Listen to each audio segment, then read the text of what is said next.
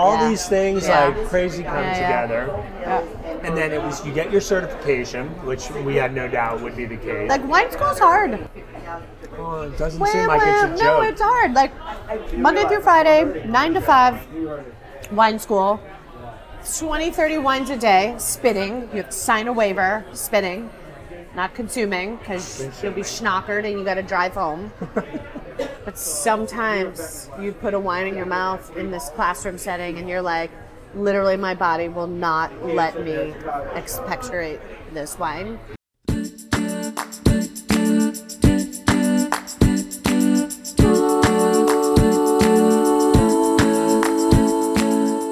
So our podcast producer, Catherine, aka Katie, suggested that pretty early on in releasing these episodes to all of you that we have someone interview me, being fully aware that a lot of you don't know who I am or anything about me or why you should even listen to me.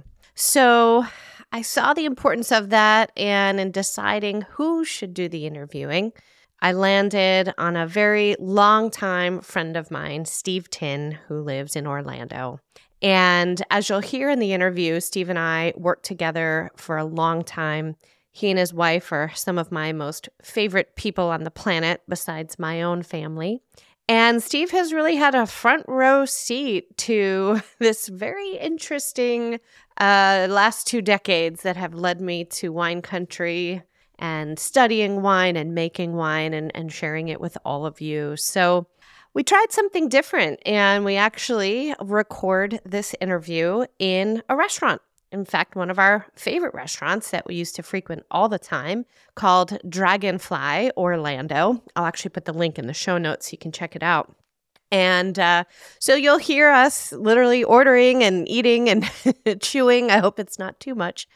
But what I really liked about this format, it was just very natural, and we're just sort of giving you a listen in at our dinner table. And I think the fun is that you get to hear what we order and what we pair, and we cover a lot of ground. So listen in as he uncovers kind of my motivation for moving to California, how Michael and I were able to make the leap and start our own wine brand. And you'll even hear about how he was the very person to help us name our wine, coincidentally, at that very same restaurant where we record this. We're sitting at a high-top table just inside the front door. So if you've been to this restaurant, or if you have a chance to go to Dragonfly on Sand Lake Road in Orlando, it's this cool little niche that's sort of adjacent to the bar. It has a big red velvet curtain. And so it's a special spot. We've had a lot of great meals there, and I hope you'll enjoy the laughter, a little bit of tears, not too much, a lot of sushi, and a lot of great wine. So here we go. I think you got about 5 minutes left on happy hour, if there's anything that... jumps out at you.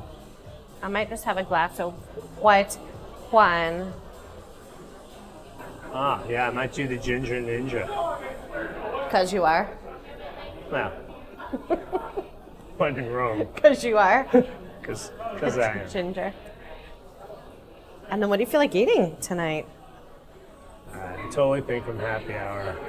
Gyoza. Ooh, yeah. Yeah. Let's do the robotas, the little skewers. Yeah. Yeah. Here, look, we have the ash. You do. We do. Penner-Ash Pinot Noir. Yes. Yes. Excellent. Thank you. Okay. And then I think we want something before that, right? Are we still in happy hour? You are until 7 o'clock. Okay. 5 minutes. I'm gonna have a glass of the Terra Noble Sauvignon Blanc from Chile for $6 a glass. Let me do the ginger ninja, please. Excellent. And then I think we want to do pork gyoza. Yes. Robata breast or thigh? Thigh. Thigh. Sounds like you just asked me a dirty question. I probably wasn't the best choice of words. Luckily I knew what he meant. Yeah. Chicken thigh. I did start with robata. Yeah, so would you like the gyoza's pan-seared or deep fried? Pan? Pan. Okay. Yeah, I want everything on this menu, but I gotta like taste myself. The left side, please. We're not usually here with just two people. We're usually here with many. Sure. So. You're right. I'm sure people are gonna want to know about, you know, your humble beginnings. My humble Jersey beginning. No, but your family. Yeah. It's that we need to know because they're cool. They are cool. They're just cool people. They're cool. Grew up in the suburbs of central New Jersey. One of three daughters. Mom and dad, I don't know if you know this, they met working in the Empire State Building in the late 60s.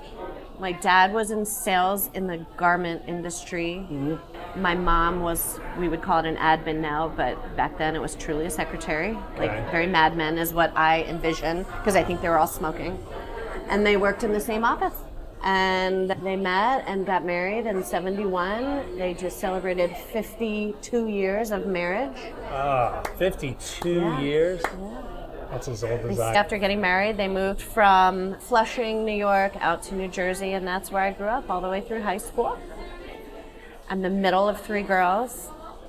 You know this because you know my sisters. I'm very much the middle of three girls. Yeah, you are, yeah. There's definitely a common thread between us, physically, right, expression-wise. But we are also very different, and I am very much in the middle. And we are a close, tight-knit family. Yeah. Dad's Italian, mom's everything but raised in a very Italian household with all his side of the family from New York, so all the holidays are my big, fat Italian family. You've experienced a little bit of that.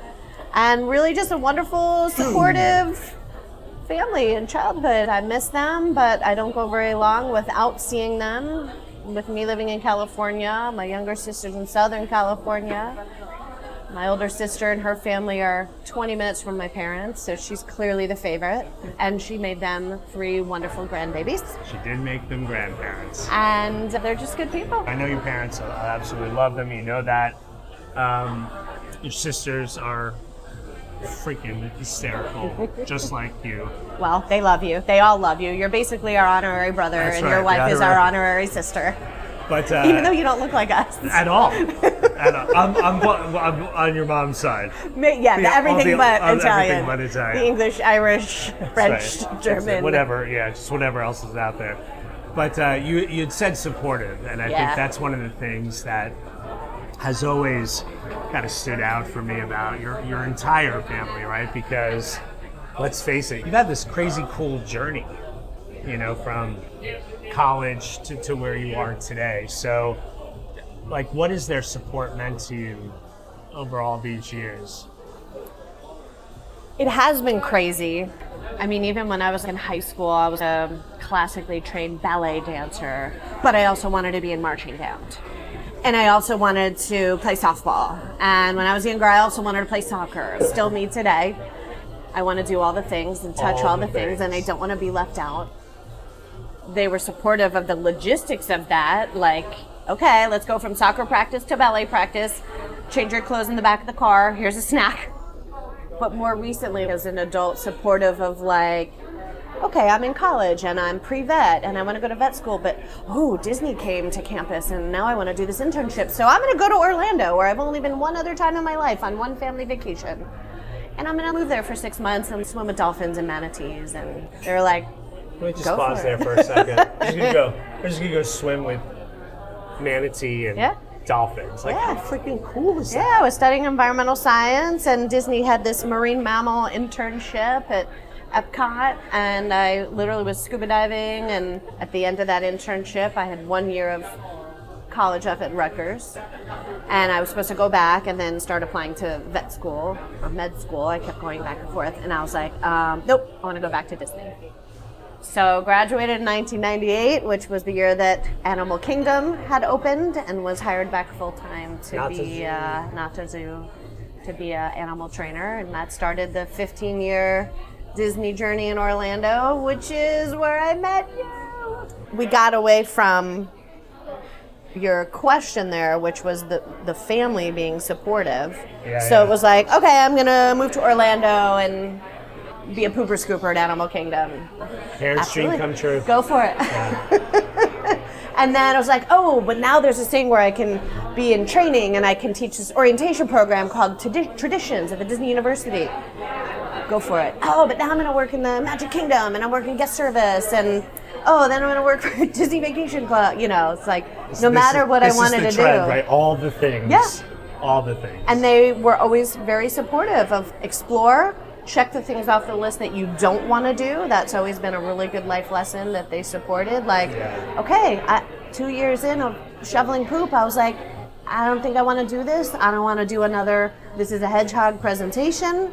It's like, okay, you can check that off the list. What do you want to do next? And they've always been very supportive, even up to 11 years ago, leaving Orlando, leaving Disney that I loved and saying, oh, I'm getting a divorce and I'm moving to California by myself and I'm going to learn how to make wine. They were like, all right, let us help you. What do you need? So they've always been very supportive, which is why I've been able to do what I've been able to do.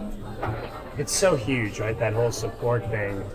I think there are many people that have that, but I think in this particular, there's just something really beautiful about that. Knowing that you have that, help, really, you can do anything. Yeah, right. It's so true. Having that support system, and you know, over the years, people are like, "God, that's so brave. That you're able to do that." And I'm like, at the time, I didn't even think of it like, "Oh, I'm being so brave." Like it was just, this is what I need to do, and there wasn't really fear in doing it because my mom would always say, "Go. You can always come back." She always used to say. Because I worked at TGI Fridays in college. She'd say, you could always come home and work at Fridays. Yeah, it's right there. It's not going anywhere. So it was like, the window was always open, but it was like, go and try and do, and you can always come back. All right, so you make this decision. Here you are, Disney. And we end up meeting in an interview for college recruiting. To be a college recruiter for the Disney college program. You were on the interview panel. Which was so awesome. It was like 2002. Yeah, I think you're right. Yeah. I think you're right. Yeah, because we're about 20, 21 years. Yeah. Our relationship's old enough to drink. Well, we've done a lot of that in its lifetime. I remember that interview. There's a couple of interviews that really stood out to me during that time frame. Yours was one of them, and I just remember you leaving the interview, us, you know, thanking you, and I remember just going, "Gosh, it's just like a ray of light, or like a ray of sunshine." Oh, I don't think you ever told me that. Yes, yeah, thank you.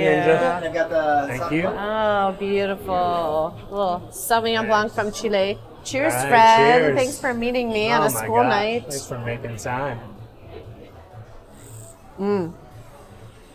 Hello, Chile. Ooh, that's yummy. Feel free to try that. That'll pair nicely with your salmon hand roll that's sitting on the table. I remember saying that, like, God, she's going to be great, you know, out there recruiting. And you just see you up on stage and doing all the things. But I think one of those things that just really stood out to me is that even though they're all the things you want to do, knowing your journey, it's almost like everything that you did led you to where you are today. So talk a little bit about that, right? Because I'm sure that wasn't the plan initially, right? Oh, I'm going to make wine. I don't know what the plan was. Yeah, exactly. The plan has changed so many times in life. Crispy pork gyoza, delicious. You know what I like about these? Because I love gyoza and I get them wherever we go. Me too. Sometimes they're really big and really dense. Yeah. And it's just like a bomb. And this has a nice little crunch, nice little microgreens on the top. Yum. Take a sip of that Sauvignon Blanc, pair that with your gyoza. It's pretty awesome together. Good. Yeah. I was with some friends last night at Epcot Food and Wine Festival. And we were in Italy in Epcot, and we sat down in like a wine bar and ordered the board and some beautiful Montepulciano Italian wine. And the guys that I was with like wine, but one or two of them very admittedly was like, I know white and I know red. He's like, teach me. And the cheese board had this beautiful pecorino which is a sheep's milk, very salty cheese, right? Salty, that saltier than Parmesan. And the Montepulciano, which is a red, kind of earthy Italian wine. I said, take a sip of this wine, you know, swirl around, taste it. So take a bite of the cheese, super salty, right? Kind of sharp, angular, you feel that salt. Take another sip of the wine. And Brad was like, oh. He goes, it's like Ratatouille, which is one of my favorite scenes. And I talk about this in Food and Wine Pairing, where you have that animation of like the fireworks and the jazz and the colors. And I was like, you're welcome. I love it. You do open up a lot of people's eyes, right? Because you know the pairings. That's why I always say it's a, you know, people ask like how you're doing and what are you up to and what does she love about being out there? I said, you know, I feel like every time I talk to Nikki, I'm discovering something new, a new way to cook something, a new way to pair something, a new winery, a new... I love it so much. I love helping people find those little light bulbs where they're trying something and like paying attention to it. Like stop and pay attention. What is actually happening in your mouth? And people are magic. Like, wow. I'm like, yes, this is why we get so excited and compulsive about picking the right things and trying all the things, right? Magic. Yeah, those are delicious. Magic too. Whoa. It's got like a little clubby feel tonight. It's pumping the music a little bit. So we were talking about college recruiting. And we were there for what, 5 years, 6 years? I was only there for 2.5, 3, because you screwed all of that up by inviting an amazing woman named Cindy Novotny. Did you forget about this? To come in and train our team and how to apply kind of a sales mindset to recruitment, selling our opportunity. And I remember sitting in that room with her, Cindy, who, by the way, also has her own podcast, which is amazing. And I was like, I need to work with this woman. And it was a little conflicting because I love Disney and I didn't want to leave, but spending a couple days with her and then talking with her, she gave me the opportunity to go and be a sales trainer for her Master Connection associates. And I was doing like multi-day sales training for InterContinental Hotels, Ritz-Carlton, Sandals was a big client of ours. That was cool. I mean, I traveled a lot in like 2 years, grew a lot, learned a lot. And then that's when you went over to Disney Vacation Club and you were in sales. Yep. And I think I wanted to slow down the travel a little bit. And I knew you and a couple other people that were on that team, and I applied and started the Disney Vacation Club sales journey, which was 7 years for me. Right, because that's when you left, right? Yeah. Yep. Which that was an amazing gig that we got to do together, working on the Disney Cruise Line. I think I counted one time, it's been over 30 countries that I got to visit while working on the Disney ships. And drink all their wines. That's right, which was a pivotal moment. You had this like, I love wine. You know, like I really love wine. I remember saying like, okay, so you love wine. This girl's a wino, like what's her deal, right? Are we ready for something? Yes. Okay, I would like to try that, the chutoro. Is it come as nigiri? And you can get a nigiri or sashimi. Nigiri. How many pieces in an order? Two per order. Okay, let's get an order of that. Can I also get an order of sake nigiri as well? I love salmon. And then we'll do some rolls. I need it. All right, I'm getting excited. But I'm used to being here with like 10 people, right? So now you don't have to share with 10 people. I know, right? More for us. All right, Nikki, would you like me to get that bottle of wine started for you too? Yeah, that'd be great. I got you over there. Thanks, Cynthia. Because you were like, I like wine. I remember we were kind of like, so do you like just to drink it, or do you want to go do something with it? Yeah. Right? And I didn't know the answer to that until I went in 2008 on my first trip to Napa Valley with my mom. Still working for Disney Vacation Club at the time. We had a sales event in Southern California. She and I rented a car. We drove up the Pacific Coast Highway to Napa Valley. I remember the concierge at the beautiful inn where we stayed, which was called the Milliken Creek in Napa. Beautiful place to stay. She said, do you want some suggestions of some like off the beaten path wineries to go to? And I said, absolutely. And we had a driver for the day. She sent us to Tres Sabores Winery in St. Helena. And I can picture 2008 getting out of the car onto the dirt pathway, and Moose, the golden retriever, was standing there greeting us. And this tall gentleman comes out of the little tasting room house and greets us and says, hey, welcome, follow me. And he's got a bottle in one hand and two glasses in the other, and he walks us into the vineyard, and he's like, try this. This is from those vines right there. And I remember that was the first time where I was like, oh, he lives here. This is his house. And they make this. And, oh, let me introduce you to Julie. Julie's the owner and the winemaker, my wife. And it was the first time where I was like, oh, this is farming. Like, oh, this is like agriculture. Like, you forget that, right? Because you're used to the end product. It's drinking the wine in the bottle. Which is very sexy, but you don't realize. And so that was the first time I saw the business model of like, our house is here, we grow our vines here. I mean, you've been to Tres Sabores, you know what I'm describing, right? And they're like, we live here, we grow the grapes here, the winery's here where we make it, we host people here for tastings.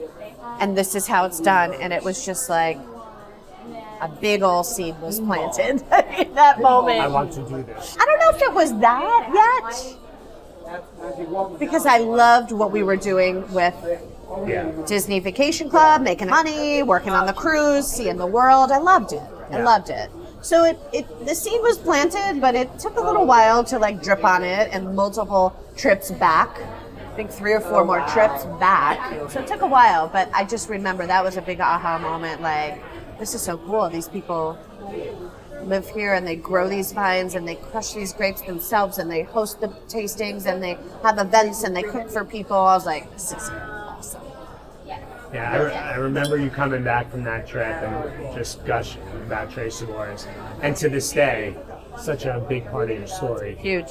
Yeah. Julie Johnson became a mentor for me when I was thinking of moving out there, but kind of testing the waters and wasn't quite sure.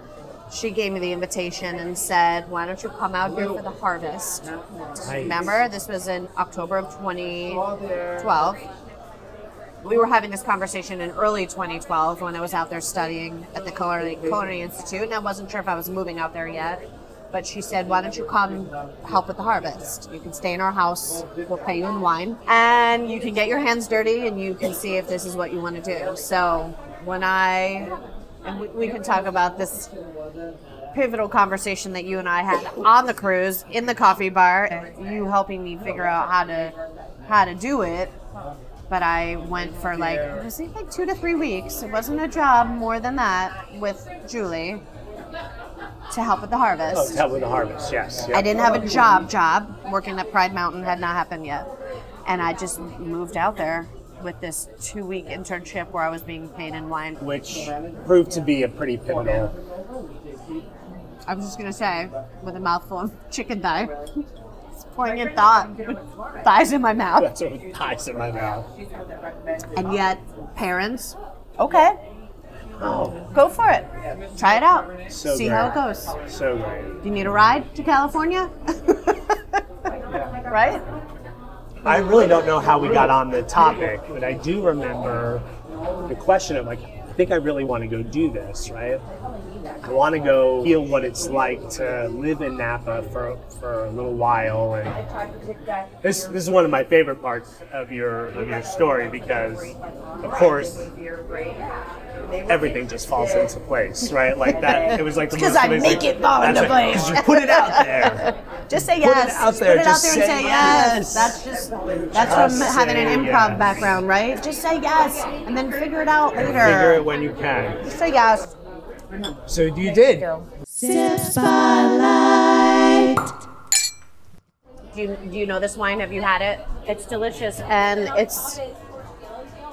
I think it's a very versatile wine. If you're going to do it with sushi, it's light enough that it's going to let the delicate flavors of the fish come out. But if you want something red, it'll satisfy. I've had Penner-Ash multiple times. I've never visited there. It's on my list to go there, but they're a well-known producer. They're known for quality, but also for the price of what it is, which is why I leaned towards it when I saw it on their menu. This is stunning. Full salmon. Ooh, did you just taste it? Yeah. Okay, what do you like about it? Are you just saying that because you're on a podcast about wine? I mean, it would make sense, but no. I actually like the, probably not the right descriptor, but like a tang on the back of my tongue. I mean, really, like, there's like, it's like fruity almost in the front of the mouth, and then as it goes down. Does it make you go like this? It did. That's the acidity, and that's, you want fresh, bright acidity in wine when you're pairing with food, especially like this fatty tuna that's very rich. That is good. And then I'm sitting at my desk, and you come to my desk, and you say, just doing a little bit of research, and the CIA. Culinary Institute. Happens to, right? Not Central Intelligence Agency. No.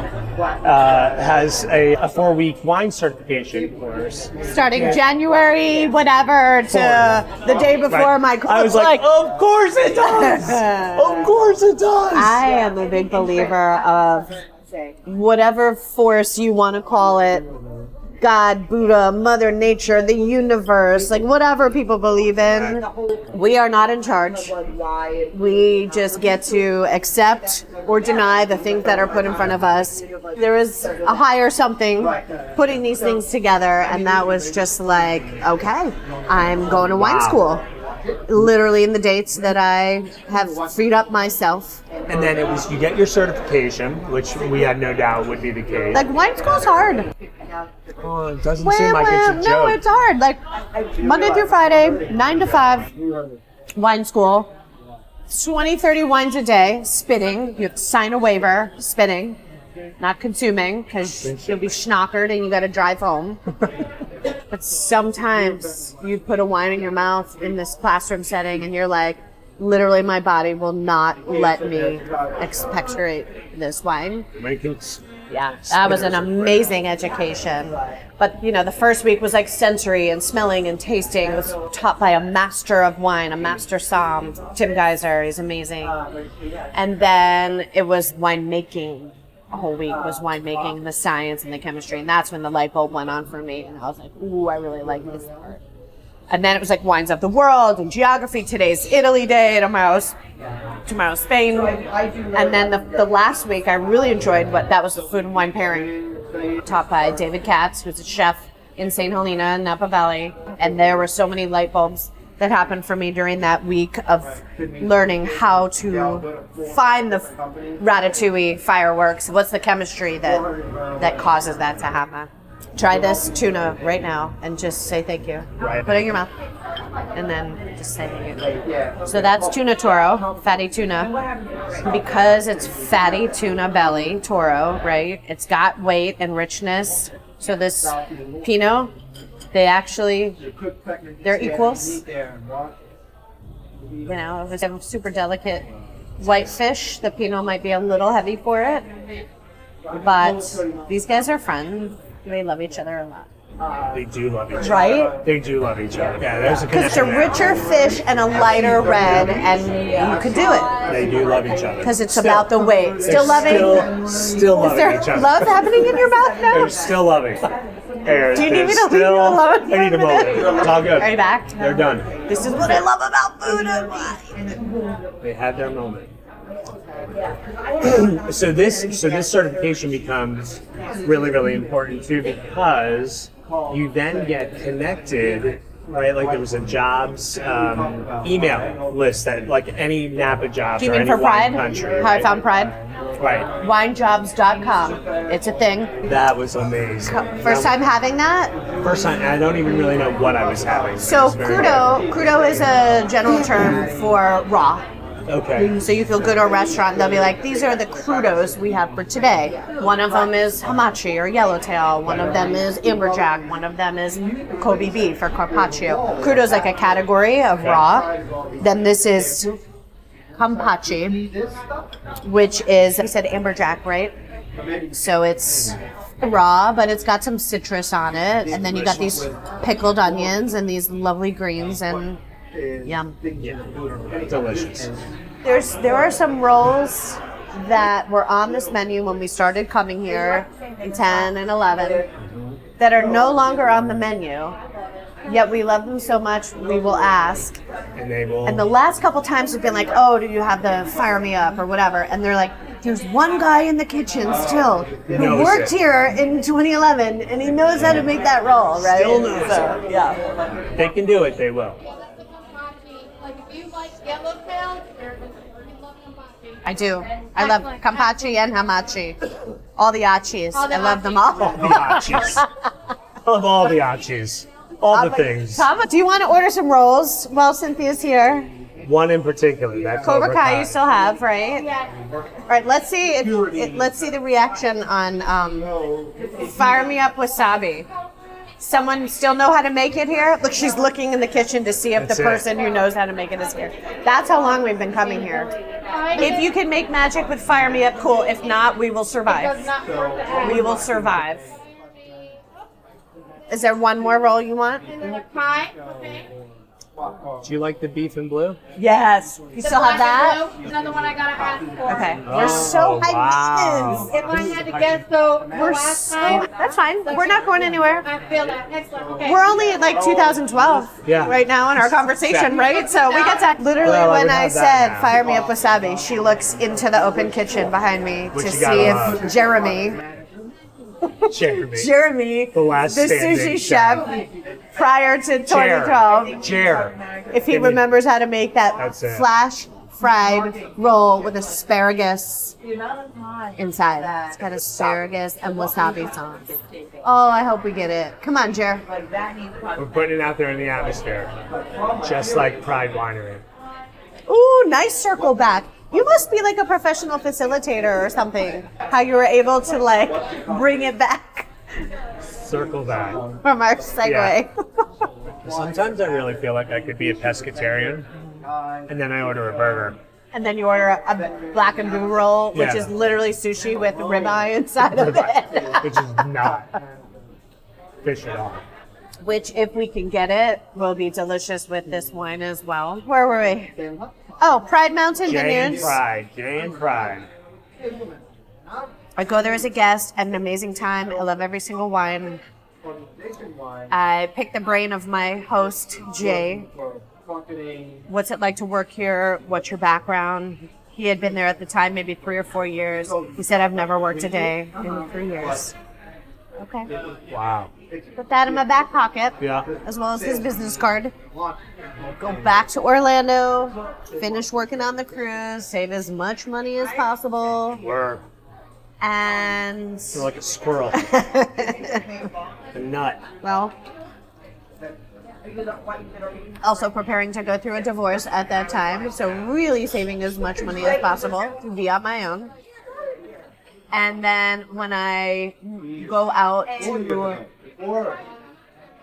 do the harvest in October of 2012 with Julie, that's when the job at Pride was posted. I did not have the Pride job when I moved out there and shipped the car again and brought the cat on the plane with me. I only had the internship, and Tres Sabores did not have full-time to offer me because they're so small. Yeah. Which is why I looked on Wine Jobs and saw Pride, and then I reached back out to Jay, said, hey, I don't know if you remember me, but you posted me earlier this year. I'm the girl that works at Disney. I'm out here now, and I'm looking for a job, and he said, oh, send me your resume, and just celebrated 11 years working at Pride. 11 years. And this is what I'm saying. Like, there's just this amazing... put it in the universe, right? Things just fell in place, meaning you are exactly where you're supposed to be. And that, you know, as your friend group here, I remember saying farewell, but I remember going, she's going to be exactly where she's supposed to be. I'm glad you knew that, because I don't know if I knew that at the time. It's really true. It's like we knew once you went out there, that's where you would be, because that's where you're supposed to be.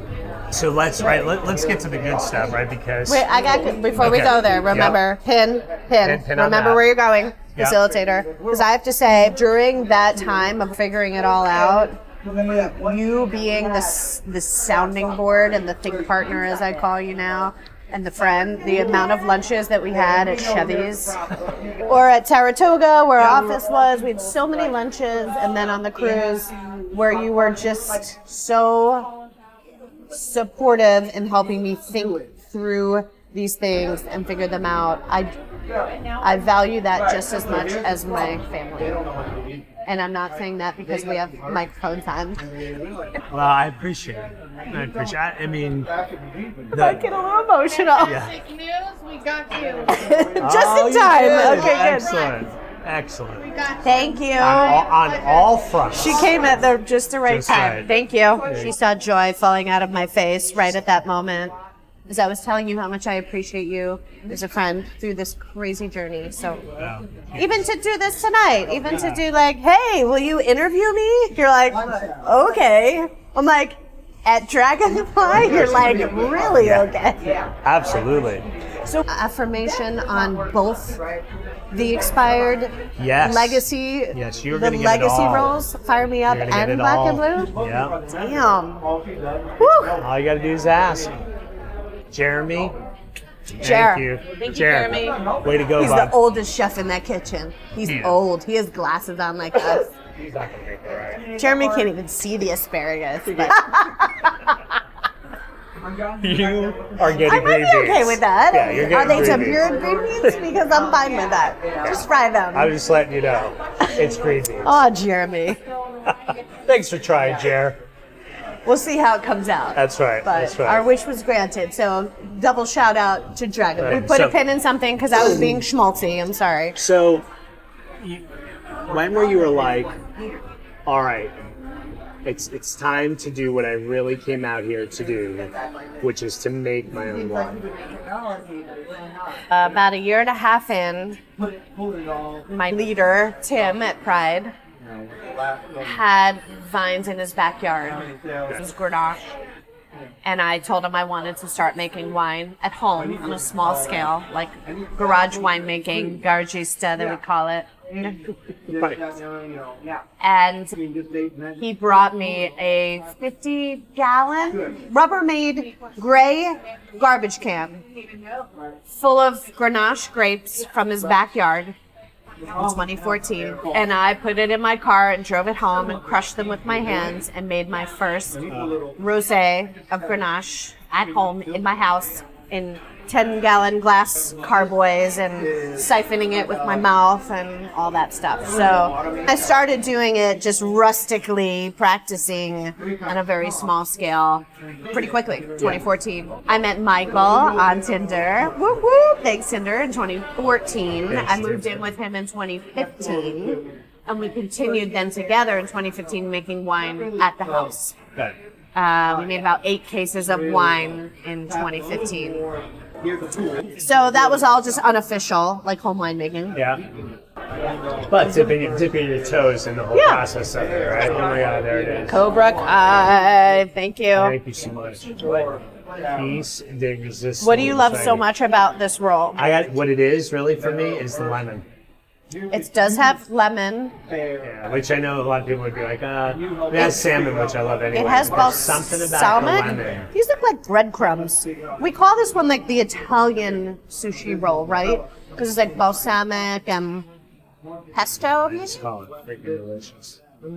It's that bad. It really is just that good. This is your wife's favorite. You going to bring her one to go? Oh, yeah. Yeah, you better. Oh, yeah. Tell Jer to get it going now. Jer. Oh, my gosh. He did it. I'll be right back, my dear. And you got one more black and blue coming, okay? Are we the only people that order this? Yes. Thank you. Now the people at the table next to me. They're like, what is that? Oh, it has, there's the asparagus. Like you remember? There it is, blue cheese drizzle. Come on. I might be crying. Like, you're a joy food. Junkie. I am a joy junkie. I would be the name of the podcast if it was taken. Food brings me so much joy. And that's how I knew, and wine, of course, and them together. That's how I knew that's what I needed to be doing. Not just for myself, but creating it and sharing it with other people and giving them those moments so that they could have that too. The good thing about food and wine is it brings people together. Right. All right. Totally. Right. Let me go in for this black and blue roll with spinach, ribeye, blue cheese. You should see his face. What is happening? So you just had a bite of the black and blue roll, and then a sip of your Pinot Noir. And what happened? Jalapeno. There's some spice in there. I forgot about that. I like it. The spice can be a little tricky with wine. It can shut it down, but not this one. Not Mr. Ash. No, it just kind of puts out the fire. It does a little bit, right? Coats your mouth with a nice hug and is like, hey, you, take another bite. And you're like, okay, I'll have another bite. Don't mind if I do. You're doing this kind of at home, test and adjust, right? Making sure that you're kind of getting your process down a little bit. Mm-hmm. Michael's all in, which we love Michael. Because my tender said, must love wine. He's like, I'm in. I like it. And I do love the fact that he's also supportive of this whole journey. And when you're watching you on social media, because you're very good about, here's what I'm doing, here's where we are, we just did the harvest, we're doing the testing, and I love sharing that, right? The journey. Because I feel like we honestly feel like we're along for the ride. And I love that. That's the goal. But you do realize, right, if you're paying attention, you do realize, like, this isn't for the faint of heart. Like, there's a lot of love, there's a lot of dedication, there's a lot of in the process efforts. Of making wine? Yeah, there's a lot that goes into it. And I really do love that fact that Michael was, he's all in. At some point, then, I'm already living there and working at Pride, and I'm doing the winemaking certificate at Davis, and I told Julie Johnson at Tres Sabores, hey, we've been making wine at home, but we're thinking of it to the next level and doing that custom crush, right? Which is where you make wine at someone else's facility because you don't have a vineyard and you don't have a multi-million-dollar winery. And she said, and I can't tell you when this was, but I can picture it, where she was standing and where I was standing. And she said, if you don't make your wine here, we will be offended. So then we knew we had that invitation to go to the next level where we're purchasing at a half a ton or a full ton at a time and make it there under her bonded license and get our brand started. So that is how that barrier to entry came down, because we had that invitation from her. Have you always been, I don't know if I've ever asked you this, but have you always been like relationship based?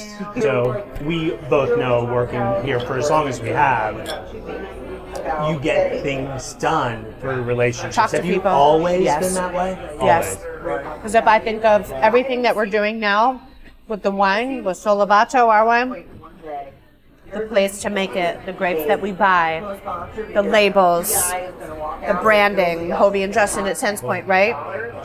That is all from relationships that those doors have opened, and we're so grateful for that. But it's absolutely. I know how your Florida contingent reacted to your wine. You know, we're all like, oh wow, that's so good, so good. You had no choice. I'm talking with a mouthful of black and blue. I said you had no choice. You had to be like that. As my friends here, you can say that, but I think by the volume of wines I bought. Yes, we're fans. We're fans. But all that said, though, you know, in that community, when you are introducing your wine for the first time, the first bottle of Sollevato, it's like, what was it like watching somebody open the bottle or tasting it for the first time? And I would imagine you're kind of on the edge of your seat a little bit. And now that we are in our second vintage that we've been selling, when I get text messages or tagged and they're saying, oh, it's our anniversary and we opened this tonight and this is the food we had it with, I'm like, and that's why I do it. Because that little bit of joy is on your table that I touched and put there. But yeah, it's nerve-wracking because you're like, I think it's good, but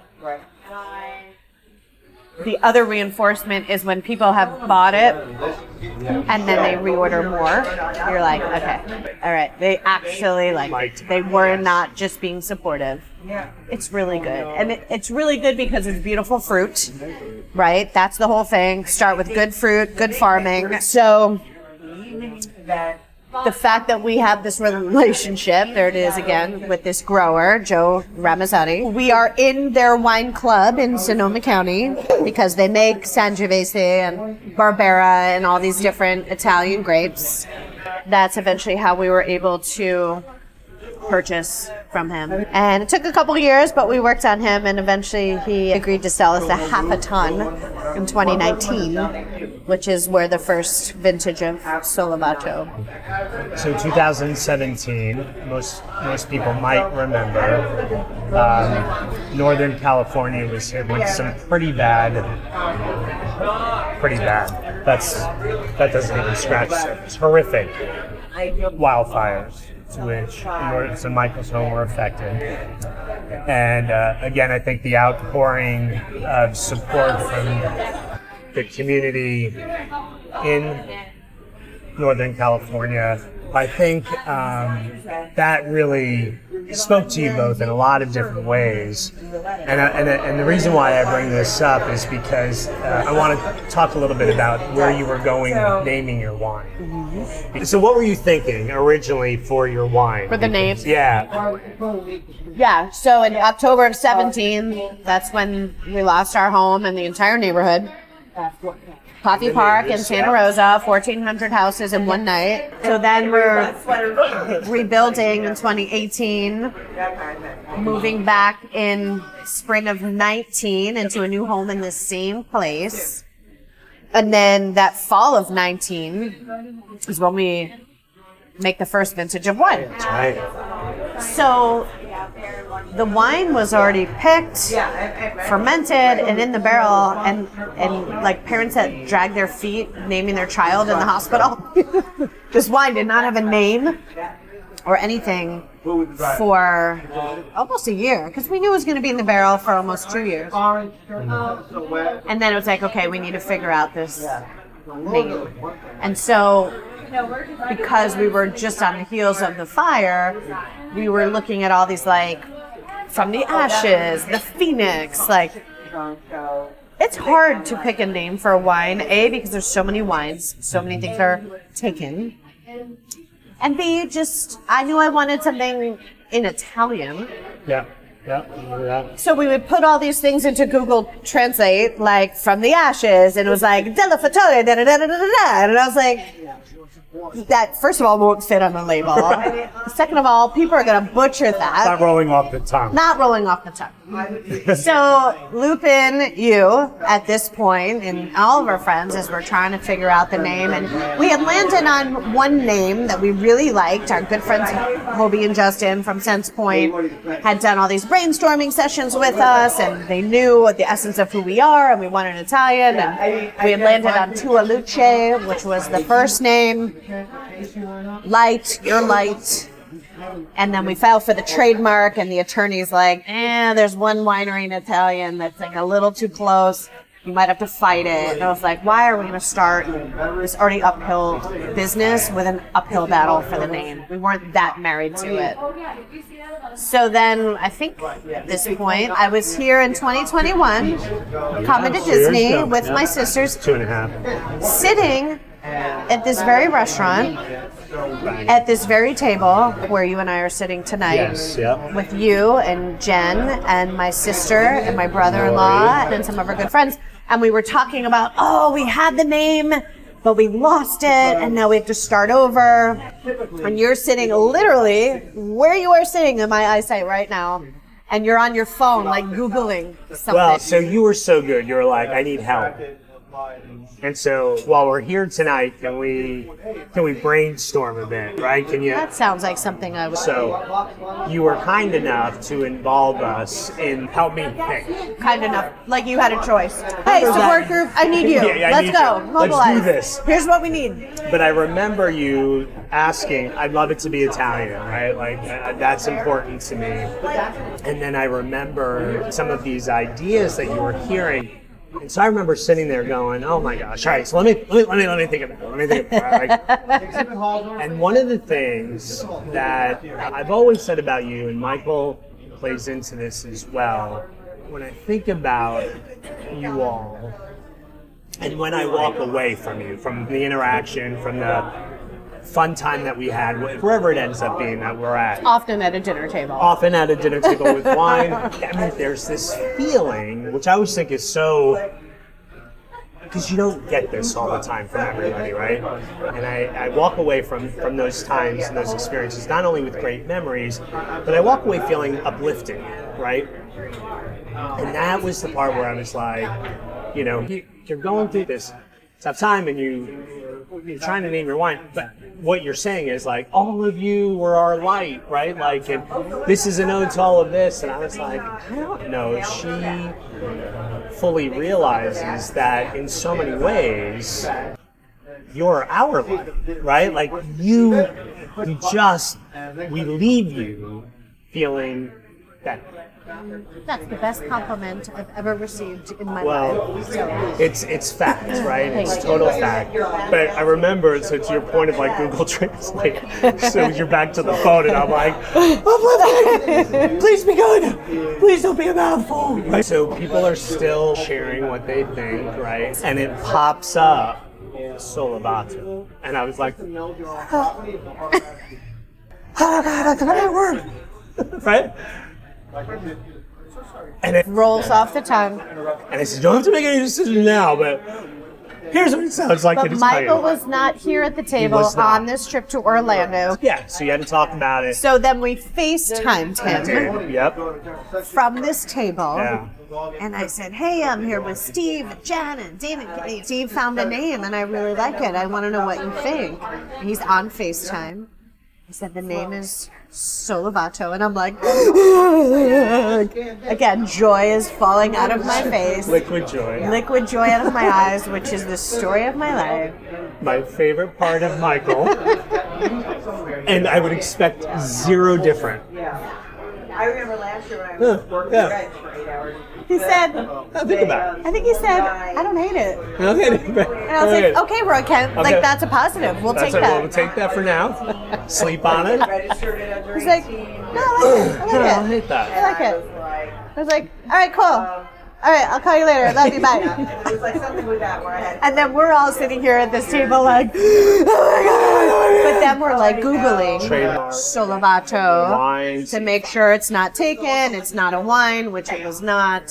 Yeah.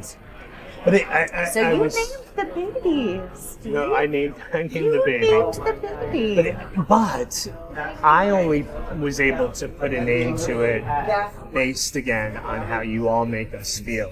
And then what I loved about it even more is how you and Michael really think about the wine. Like, you hope the wine is uplifting to people in the food that they pair it with, right, in the good times that they're spending with friends or family, that it is this experience. We want it to be uplifting, right? Yeah.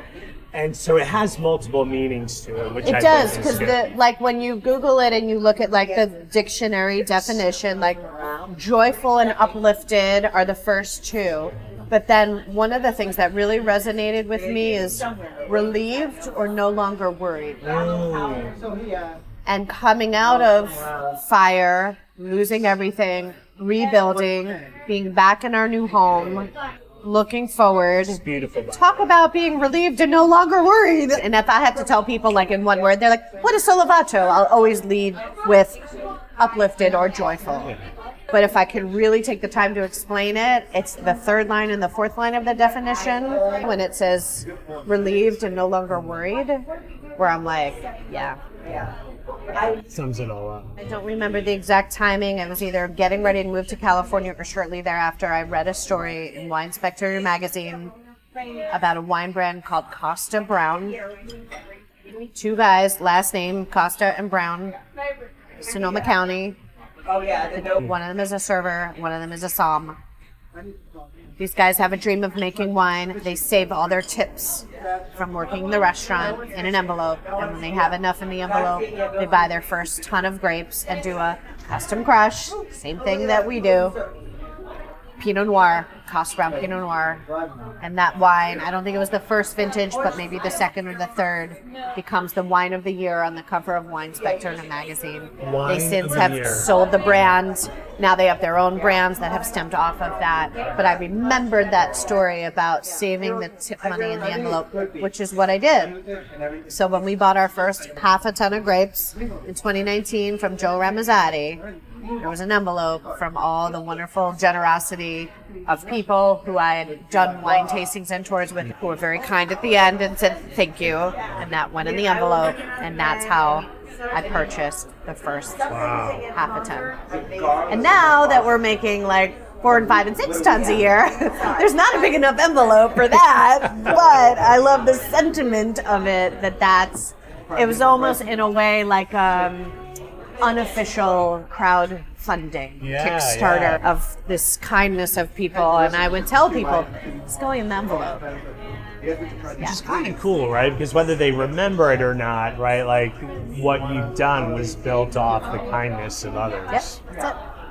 Yep, that's it. So now we just finished year 5. So that was 19, one barrel of wine. Yeah. 2020, 2 barrels.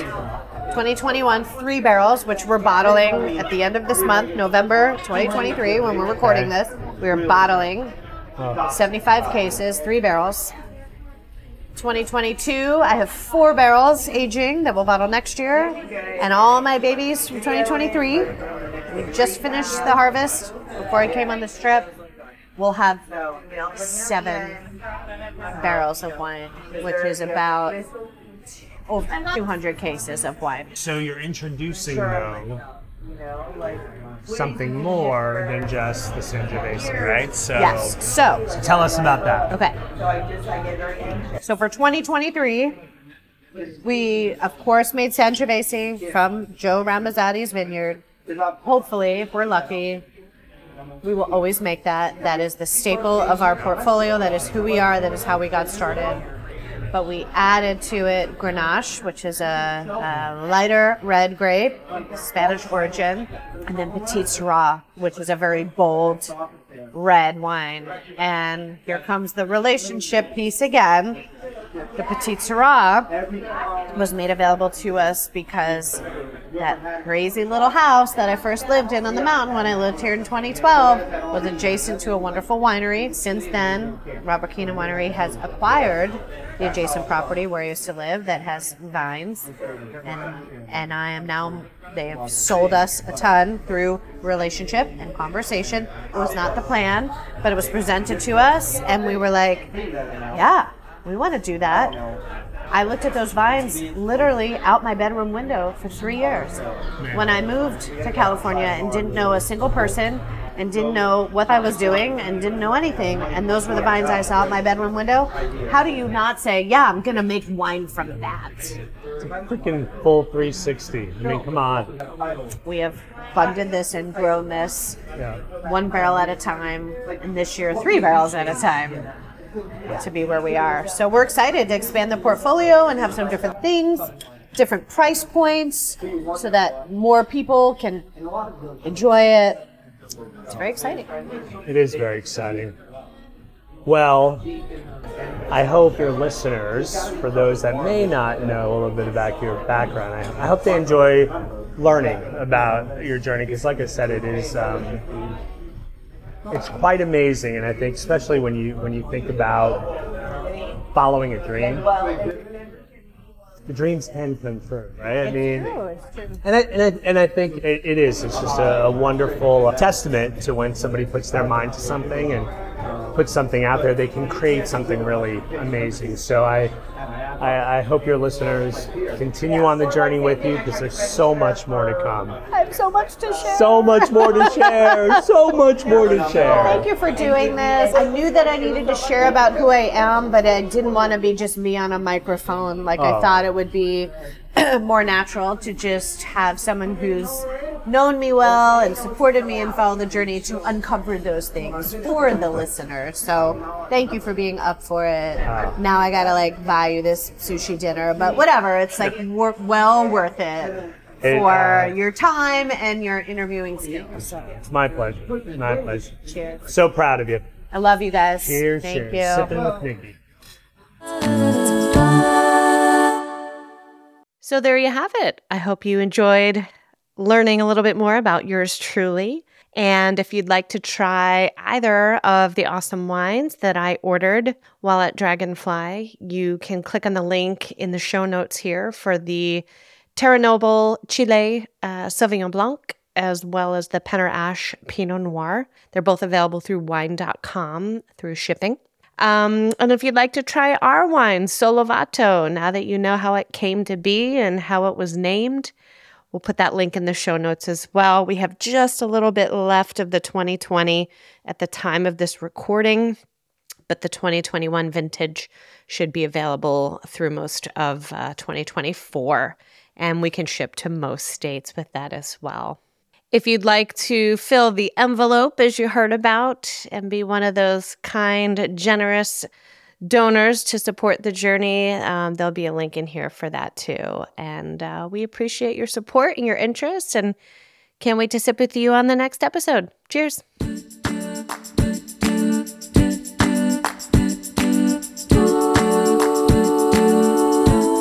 Sip with Nikki is hosted by Nikki Lamberti, production and sound mixing by Catherine Bryan. You can always send your listener questions to Nikki at sipwithnikki.com, or find us on the Sip with Nikki Facebook page, or visit us on Instagram at Nikki Lamberti. Thanks for listening. We can't wait to sip with you. This is Sip with Nikki, a production of Take 10 Studios.